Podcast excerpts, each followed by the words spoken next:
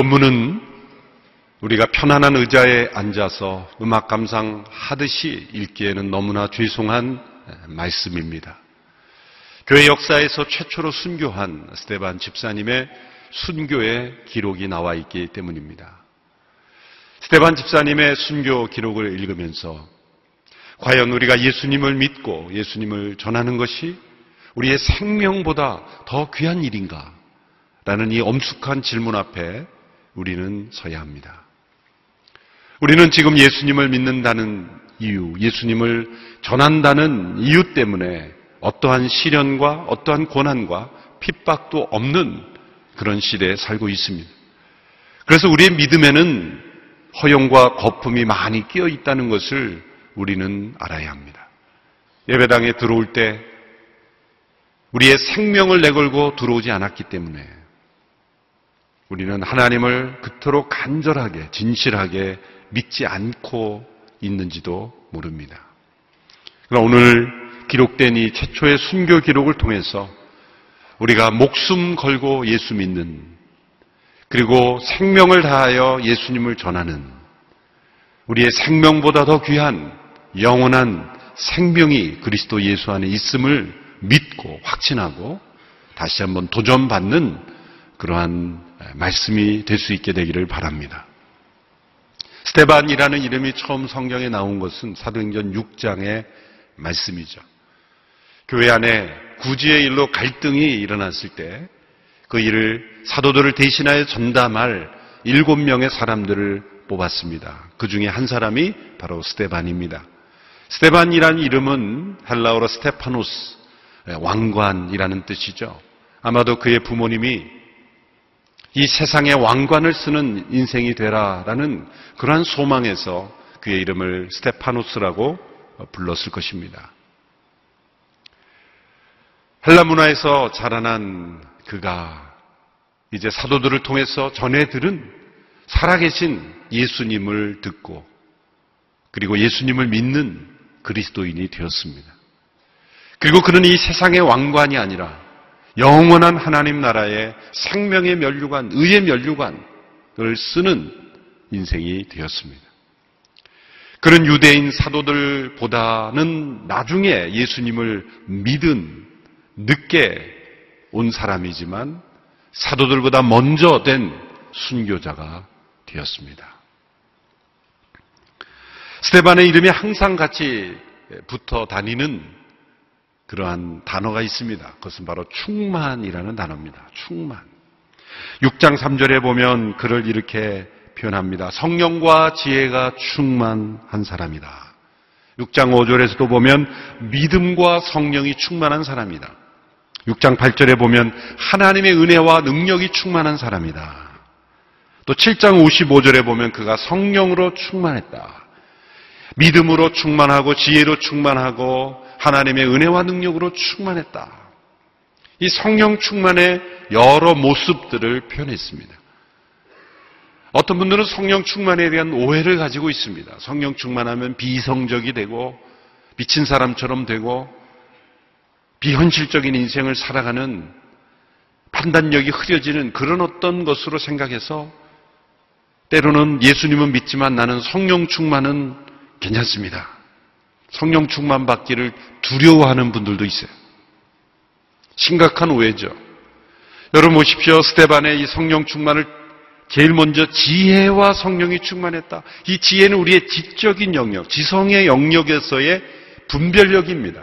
현실을 우리의 지성으로 판단할 때 우리의 지성만이 아니라 성령의 충만함으로 우리 지적인 영역에서의 엄청난 상상할 수 없는 통찰력과 분별력, 입니다. 비성적이 되는 것이 아니라 이성이 도달할 수 없는 엄청난 하늘의 분별력이라는 거죠.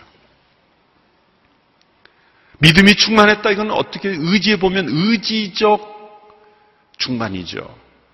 믿음은 나의 능력을 내려놓고 하나님의 능력을 덧입는 것입니다. 그래서 때로 신비한 것입니다. 이성으로 다 이해되지 않는 영역에서 믿음으로 나아갈 때 하나님의 능력이 이루어지는 신비적 사건을 체험하는 거예요. 은혜와 능력이 충만했다. 은혜가 충만했다는 건 무엇을 의미합니까?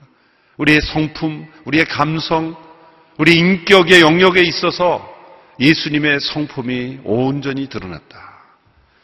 스테반 집사님은 자신을 불법으로 신문하고 거짓 누명을 씌워서 돌로 치료하는 자들 앞에 천사의 얼굴과 같았다 그랬어요. 천사의 얼굴.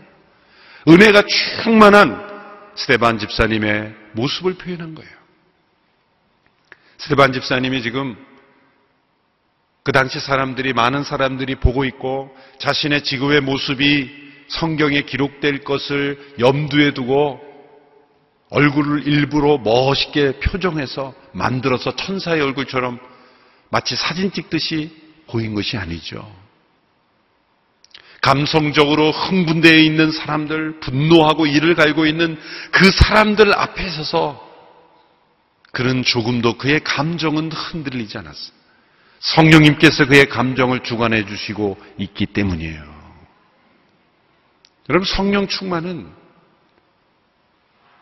성령 충만은 은혜가 충만한 성품이 성품 안에 하나님의 역사가 충만한 거예요.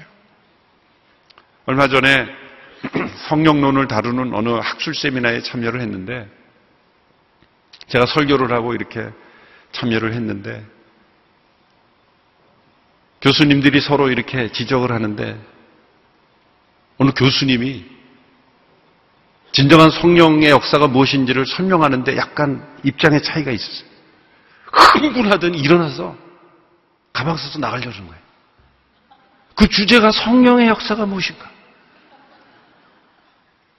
중생한 성, 성령의 역사, 성화된 성령님의 역사가 무엇인가를 그렇게 멋있게 설명하고 좀 지적을 받으니까 흥분해서 보따리 싸고 갈내는 거예요.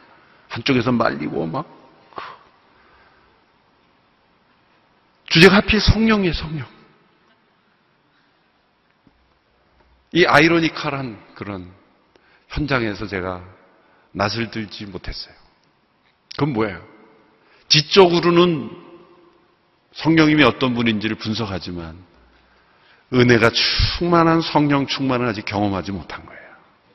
지적을 받고 공격을 받고 때로 불의하게 거짓 고소를 당하는 이 스테반 집사님은 천사의 얼굴 했더라.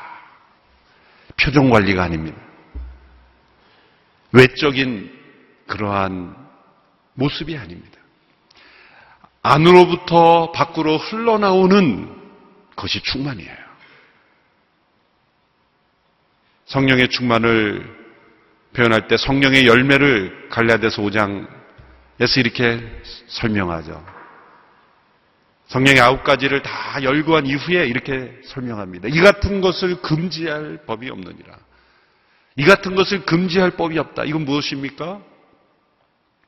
성령의 그 열매가 충만하게 나타날 때 열매로 나타나는 성령의 열매를 법으로 만일 사랑하면 벌금 얼마 또 서로 용서하면 벌금 얼마 이런 악법이 있을 수가 없죠. 그러나 만일 그런 법이 생긴다 할지라도 그 법을 무서워하지 않고 성령님의 열매는 맺어지게 된다는 거죠. 환경이나 상황, 우리의 감정이 성령님께 온전히 주장이 되어서 환경과 상황을 뛰어넘는, 대상을 뛰어넘는 성령의 역사하심. 이것이 성령 충만이에요. 그는 지혜가 충만했고 믿음이 충만했고 은혜가 충만했다. 그의 지정의가 성령님께 온전히 지배받는 이런 성령의 충만한 역사. 여러분, 우리가 이것을 꿈꾸어야 할 줄로 믿습니다. 단지 꿈이 아니라 또한 현실로 나타낼 줄로 믿습니다. 여러분 이렇게 온전히 성령이 충만하게 되면 어떤 모습이 나타날까? 그것은 바로 예수님의 모습이 나타난다는 거예요.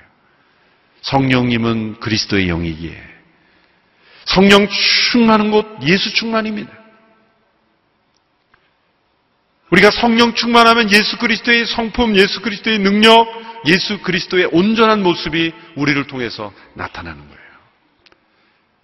오늘 사내들인 공회에 붙잡혀 가서 거짓 증인으로 고소당하고 거짓 죄목으로 판단받고 돌로 쳐기 죽임을 당하는 이 스테반 집사님의 순교의 모습 속에서 우리는 어떤 예수님의 모습이 나타납니까?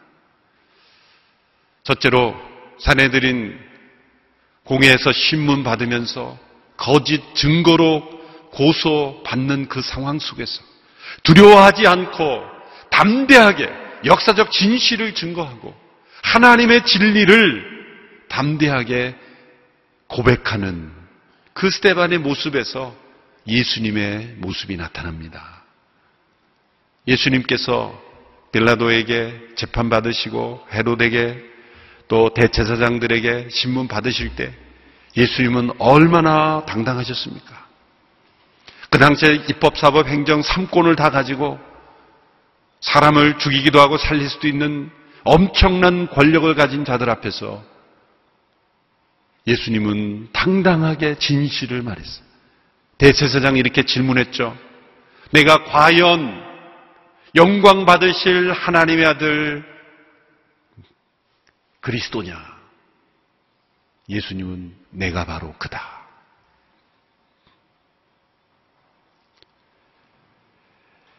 예수님은 당당하게 진실을 말씀했습니다.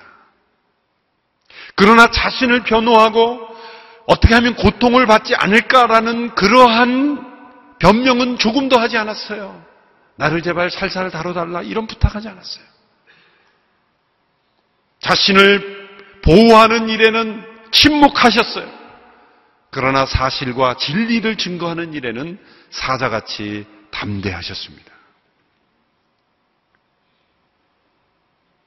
스테반이 고소당한 죄목은 예수님이 고소당한 죄목과 동일합니다. 신성모독죄. 예수님은 나와 아버지는 하나이니라 하나님과 동등한 분임을 주장했죠. 그리고 성전을 보면, 바라보면서 예수님 요한복음 2장에 보면 이 성전을 헐라 내가 사흘 만에 다시 일으키리라. 성전 모독죄. 하나님과 동등하다고 주장한 신성 모독죄. 이것이 예수님을 죽이게 된 죄목이었습니다. 스테반도 동일한 죄목으로 고소당했습니다. 스테반은 성전이 하나님이 살아계신 하나님이 그 인간의 손으로 만든 집에 거하시는 것이 아니다라고 백성들에게 가르쳤죠. 성전을 중심으로 한 그 당시에 사두개인들의 부패한 그들이 하나님을 떠난 모습, 하나님의 임재는 보이는 건물에 임하시는 것이 아니다. 그것은 스테반의 주장이 아니었습니다. 스테반의 이 사도행전 7장에 나오는 설교를 읽어보면 그런 시편 66편을 인용하는 거예요. 이미 구약에 하나님의 말씀이 나타나 있어요. 하나님이 친히 다윗에게 말씀하셨어요. 내가 언제 나의 집을 지으라고 했느냐? 다윗의 잘못된 생각을 교정시켜 주시면서 보이는 건물에 하나님께서 갇혀 계신 분이 아니라 온 우주 만물을 하나님께서 다 창조하시는데 보이는 건물 속에 하나님이 갇혀 있는 것처럼 그것을 성전이라 부르는 것이 잘못된 것이다라고 스테반이 지적했어요. 여러분 절대 이 예배당을 성전이란 단어 자체를 사용하면 안 돼요. 성전 건축이라는 단어도 잘못된 단어고 극히 제가 부탁하는데도 아직도 성전이 입에 배서 쓰시는 분들이 많아요. 성전이라는 단어를 쓰시면 안 돼요. 양재 성전 이렇게 성전이라는 단어를 붙이면 우리의 개념이 바뀌지 않아요. 구약 시대의 성전관에 자꾸 머무른 그러한 잘못에 빠질 수가 있죠. 사두개인들은 성전 얼마나 신성시했습니까? 건물을 얼마나 신성시했어요? 하용조 목사님께서 그 예배당을 뭐라고 그렇게 어떻게 해야 되냐고 생각하시냐면 너무 써서 10년 만에 다 날가 없어져 버려야 된다 그랬어요. 성스럽게 생각한 것이 아니죠. 너무 써서 낡아져 버리는 것이다. 하나님의 임재만이 있을 때 그 장소는 의미가 있는 것이죠. 구약을 인용하면서 스테반이 이 성전에 갇혀 있는 성전을 우상시하는 성전이 하나님보다 더 중요하게 된 그 사두개인들의 잘못을 지적했어요.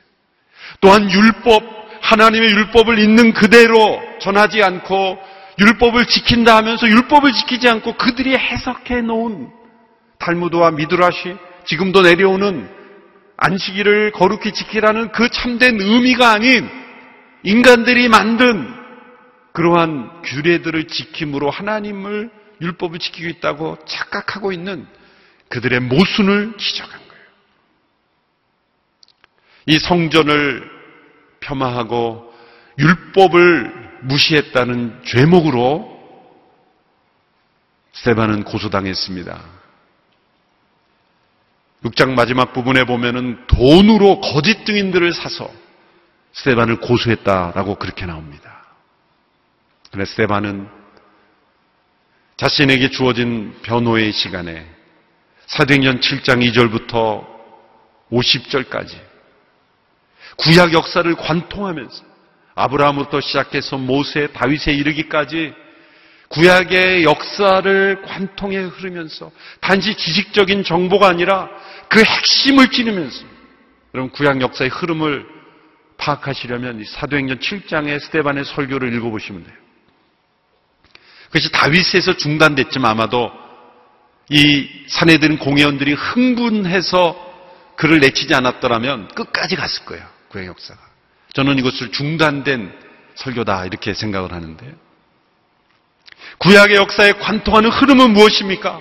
진정 의인이 오실 것이다. 구약의 성전이든 율법이든 그것은 장차 오실 메시아를 예수님을 미리 보여주는 것 뿐이었다. 이제 그분이 오셨으니 이 성전과 율법의 실체가 오셨으니 더 이상 그것 자체를 우상시하는 일이 없어야 된다라는 메시지였습니다. 그 메시지를 담대하게 진실을 증거한 거예요. 여러분 성령 충만은 진실의 충만입니다. 진실 앞에 담대한 거죠.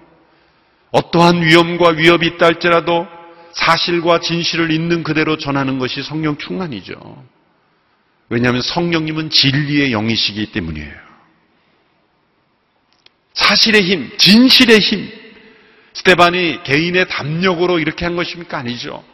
그것이 진실이었기 때문이에요. 그것이 사실이었기 것이문이에요 구약 역사에 나타난 예수 그리스도 그분은 역사의 중심이며 역사의 사실이기 때문에 사실을 증거한 것 뿐입니다. 그러나 상황을 보고 두려워하지 않고 그는 담대하게 그 사실을 진실대로 증거할 수 있었던 것. 이것이 바로 성령 충만이요. 이것이 바로 예수 그리스도의 모습에 나타난 그런 성령의 역사입니다.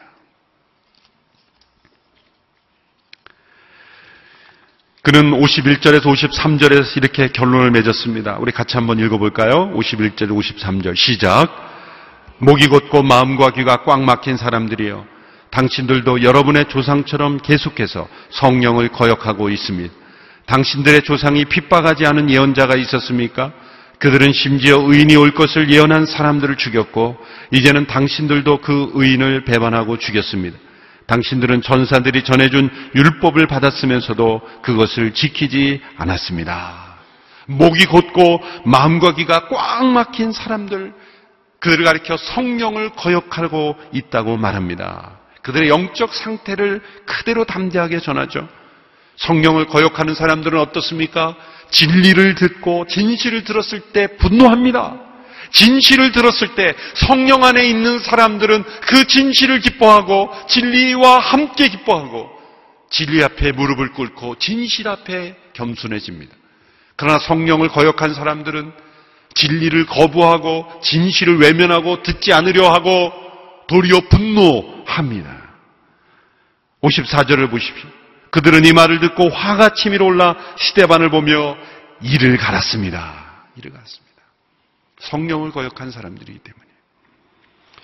두 번째로 어떤 스테반의 모습에서 예수님의 모습이 나타납니까? 이렇게 이를 갈며 분노하는 이들 앞에서 그들을 바라보지 않고 그들과 싸우지 않고 하늘에 계신 하나님의 영광을 보며 하나님 보좌 우편에 서 계신 예수 그리스도를 바라보는 그 스테반의 모습에서 예수님의 모습이 나타납니다.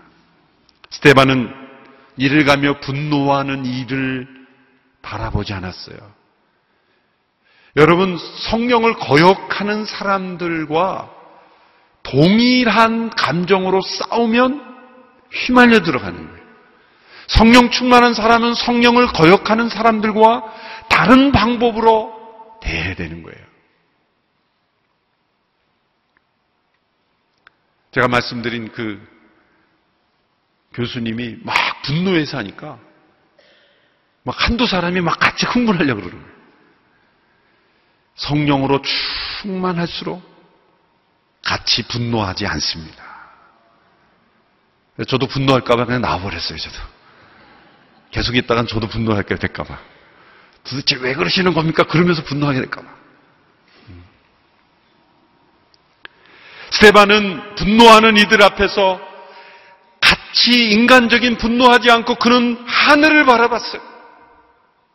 하나님의 영광을 바라보았고 하나님 보좌 우편에 서 계신 예수님을 바라봤어요. 여러분 예수님을 보십시오. 십자가에 끌려가시며 자신을 조롱하고 자신 앞에서 분노하는 이들을 향하여 예수님은 인간적인 분노로 대응하지 않으셨어요. 예수님도 동일한 인간이셨지만 어떻게 그것을 이겨낼 수 있었습니까? 히브리서 12장 2절에서는 이렇게 표현합니다. 그 앞에 있는 기쁨을 바라보셨다. 믿음의 창시자여 완성자이신 예수님을 바라봅시다. 뭐라고 되어 있습니까? 그 다음 같이 읽어볼까요? 그는 자기 앞에 놓여 있는 기쁨을 위해 부끄러움을 개의치 않으시고 십자가를 참으셨다. 이것은 그 십자가를 넘어 있는 그 기쁨과 영광을 바라보셨다는 거예요. 요한복음 17장에 보면 예수님께서 이렇게 기도하시죠. 아버지여 때가 이르렀사오니 아들을 영화롭게 하사 아들을 통하여 아버지를 영화롭게 하옵소서. 이것은 때가 이르렀다는 건 십자가의 때입니다. 십자가의 때가 어떤 때라는 거예요? 영광의 때라는 거예요. 수치스러운 죽음인 것처럼 보이지만 예수님은 그 수치를 바라보지 아니하시고 수치 너머에 있는 영광을 바라보셨다는 거예요. 부활의 영광 그리고 그 부활을 통해 하나님이 받으실 영광을 바라보았다는 거예요. 여러분 우리의 영안이 띄어서 성령 충만하게 되면 지금 상황 분노하는 인간들 거짓과 불의에 사로잡혀 일을 가는 사람들을 바라보지 않고 그 모든 상황을 뛰어넘어 역사하시는 하늘의 하나님을 바라보며 영광스러운 그 미래를 바라보며 하나님 보좌 우편에 서 계신 예수님을 바라보게 됩니다. 어거스틴은 하나님 보좌 우편에 성경에 보면 하나님 보좌 우편에 앉아 계시다라는 표현도 나오고 하나님 보좌 우편에 서 계시다는 표현도 나옵니다. 앉아 계시다는 것은 심판자 되신 예수님을 의미하고 서 계시다는 것은 중보하시는 예수님을 표현하는 것이다. 이렇게 해석했는데 참 올바른 해석이라고 생각합니다. 지금 스테반이 서 계신 예수님을 봤어요. 그것은 뭡니까? 스테반을 위하여 중보하시고 그를 위하여 함께 기도하시는 그 예수님, 중보자 되신 예수님을 바라본 거예요. 성령 충만하면 땅만 보이는 것이 아니라 하늘도 보입니다. 여러분, 우리가 성령 충만을 경험함으로 하늘이 열리고 하늘 보좌 우편에 심판자로 때로 중보자로 계시는 그 예수님의 모습을 바라보며 이 땅을 이겨가는 우리 모두가 될 수 있게 되기를 바랍니다. 셋째로 어떤 모습에서 이 예수님의 모습이 나타납니까? 자신을 향하여 이를 갈며 분노하며 그 스테반을 돌로 쳐 죽이는 이들을 예수님처럼 저들의 죄를 용서하소서라고 기도하는 모습을 통해서 예수님의 모습이 나타나죠. 오늘 본문 59절, 60절의 말씀을 보십시오. 같이 한 목소리로 함께 읽겠습니다. 시작. 그들이 돌로 칠 때 스테반은 주 예수여 내 영혼을 받아주소서라고 기도했습니다. 그러고 나서 스테반은 무릎을 꿇고 큰 소리로 주여 이 죄를 저 사람들에게 돌리지 마소서라고 외쳤습니다. 이 말을 끝낸 후 그는 잠들었습니다. 두 가지 기도의 내용이 예수님과 동일해요. 첫째는 예수님께서 아버지여 내 영혼을 받으소서라고 기도한 것처럼 스테반은 예수님 나의 영혼을 받으소서라고 기도했어요. 예수님께서 자신을 향하여 못 박는 자들을 위하여 제일 처음 가상칠언의 첫 말씀이 뭡니까? 그 말씀은 주여 저들은 자기의 하는 일을 알지 못합니다. 저들을 용서하소서라는 기도였어요. 스테반도 자신을 향하여 돌, 돌로 치며 죽이는 자들을 주여 이 죄를 저들에게 돌리지 마소서라고 용서의 기도를 드렸어요. 성령이 충만하면 그리스도의 영이 충만한 것이기에 마치 예수님이 살아계신으로 나타나는 것과 동일한 역사가, 동일한 성품이, 동일한 기도가 흘러나오는 거예요. 예수님의 그 용서의 중보 기도로 어떤 일이 일어났어요? 십자가상에 못 박힌 한 강도가 변화됐어요. 처음에 보면 강도들이 함께 욕했다 그랬는데 예수님의 이 기도 이후에 한편 강도가 당신의 나라 임할 때 나를 기억하소서 이렇게 구원을 요청하죠? 내가 나와 함께 낙원에 있으리라. 어떻게 이 강도가 변화됐을까? 그것은 예수님의 이 용서를 강구하는 자신을 죽이는 자들을 용서하는 이 기도가 열매 맺었다고 해석하게 되는 거예요. 그러면 스테반의 중보 기도로 어떤 변화가 일어났을까요? 당장 이 본문에서 눈에 띄는 변화는 나타나지 않습니다. 그런데 암시되는 단어가 나와요. 그것은 무엇입니까? 58절에 보면 그 자리에 있었던 한 사람의 이름이 등장합니다. 58절 같이 읽겠습니다. 시작. 그를 성 밖으로 끌어낸 후 돌을 던지기 시작했습니다. 한편 목격자들은 자기들의 옷을 벗어 사울이라는 청년의 발 앞에 두었습니다. 사울이라는 청년. 그 당시는 유대 사내들은 공예원에서 사람을 죽일 수 있는 것은 이 신성 모독, 그러니까 성전 모독에 대해서는 죽일 수 있는 권한이 주어졌는데 법적인 절차로 증인들이, 목격자들이 옷을 벗어서 놓아야 그것이 증거가 되는 것이었습니다. 그러면 그 옷을 벗어놓은 사람은 어떤 사람입니까? 무엇인가 주도적인 세력이 아닐까요? 사울이 이 세반의 죽음에 있어서 행동대원과 같은 대장의 역할을 했다는 그 추정을 우리는 충분히 할 수 있는 거예요. 사울. 그는 이방인의 사도로 쓰임받은 바울입니다. 흔히 성경 기조할 때 사울이 바울 됐다 이렇게 질문하는 거 그는 잘못된 거죠. 사울은 히브리식 발음이고 바울이 헬라식 발음이에요. 같은 겁니다. 전반부에는 왜 사울이라고 썼냐면 변화되기 전인데 바울은 유대 이방인의 사도로 쓰임 받았기 때문에 헬라식 이름을 더 사용한 것 뿐이에요. 뒷부분에도 사울이 다시 나옵니다. 사울과 바울은 같은 이름이다. 라고 생각하셔야 됩니다.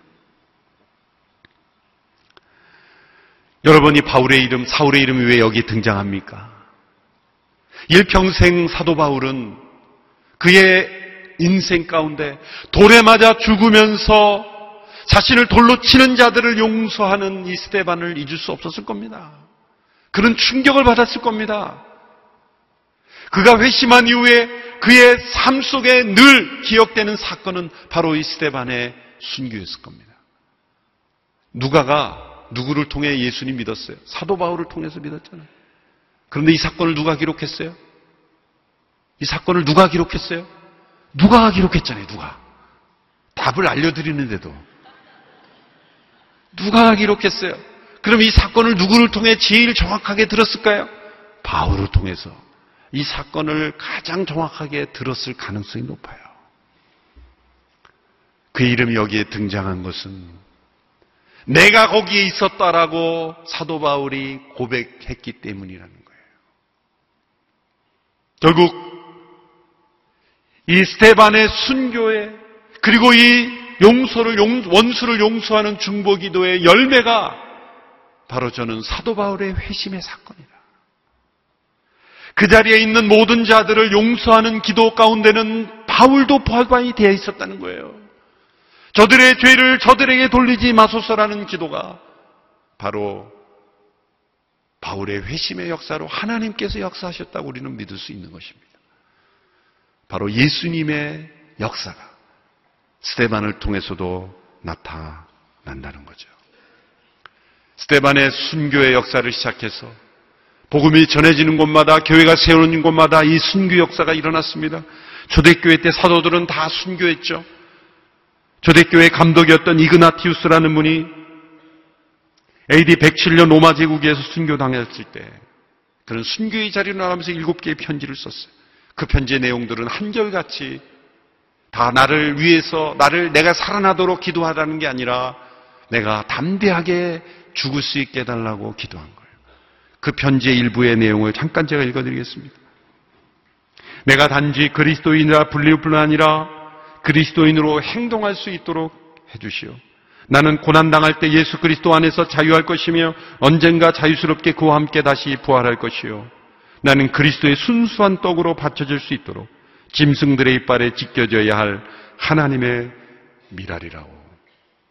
이그나티우스의 고백입니다. 모두가 죽음을 두려워하지 않고 순교하며 예수님을 바로 보여주었던 사람들.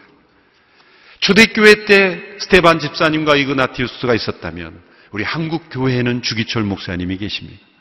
그분은 일사각오의 신앙으로 신사참배를 거부함으로 순교하셨어요.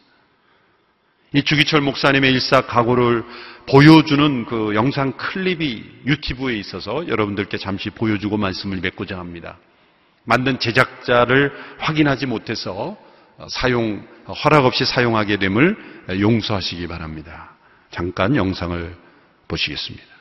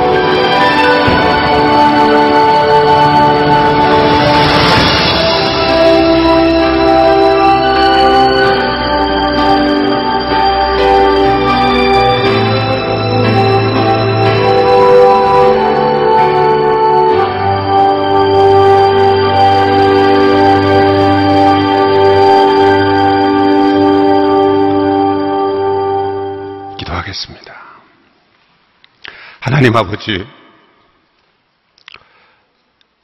일사가고의 신앙을 저희가 잊어버렸기에 오늘 이 시대에 한국 교회가 어려워졌습니다. 우리의 자녀들이 믿음을 떠나고 이 사회가 어지러워졌습니다. 저희를 용서하여 주시옵소서.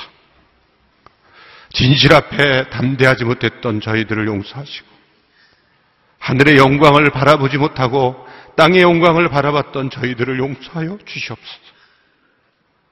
핍박하는 원수를 용서해 달라고 강구했던 그리스도의 영이 우리 안에 살아 계시지 아니하기에 우리는 형제를 원수로 만들며 서로 싸워갔던 저희들을 용서하여 주시옵소서. 그리스도인이라 불리우지만 그리스도인답지 않게 살아가는 저희들을 용서하시고 다시 한번 우리를 통해 하나님 보좌 우편에 계신 예수 그리스도의 살아계신 모습이 나타나게 하여 주시옵소서. 일사가고의 신앙으로 주기철 목사님의 믿음의 삶을 따라가기를 원하며 성령 충만했던 스테반 집사님, 성령 충만했던 주기철 목사님의 믿음을 본받아 우리 모두가 예수님을 이 땅에 바로 보여주는 믿음의 사람들이 되게 하여 주시옵소서. 예수님의 이름으로 기도합니다.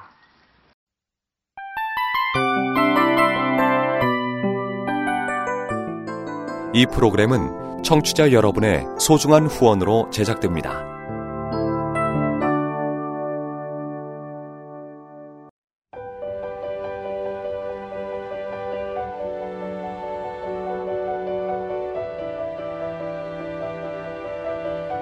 세상에는 수많은 교회들이 있지만 더 깊이 있는 말씀 강해를 찾기 위해 크기로만 교회를 선정하지 않습니다. 보다 좋은 영적 콘텐츠를 더 많이 나누기 위해 방송비를 받지 않습니다. 1년 365일 복음만 전하고 싶어서 우리는 광고를 하지 않습니다. 온누리의 복음을 땅끝까지 CGN TV와 함께 땅끝 성교사가 되주세요.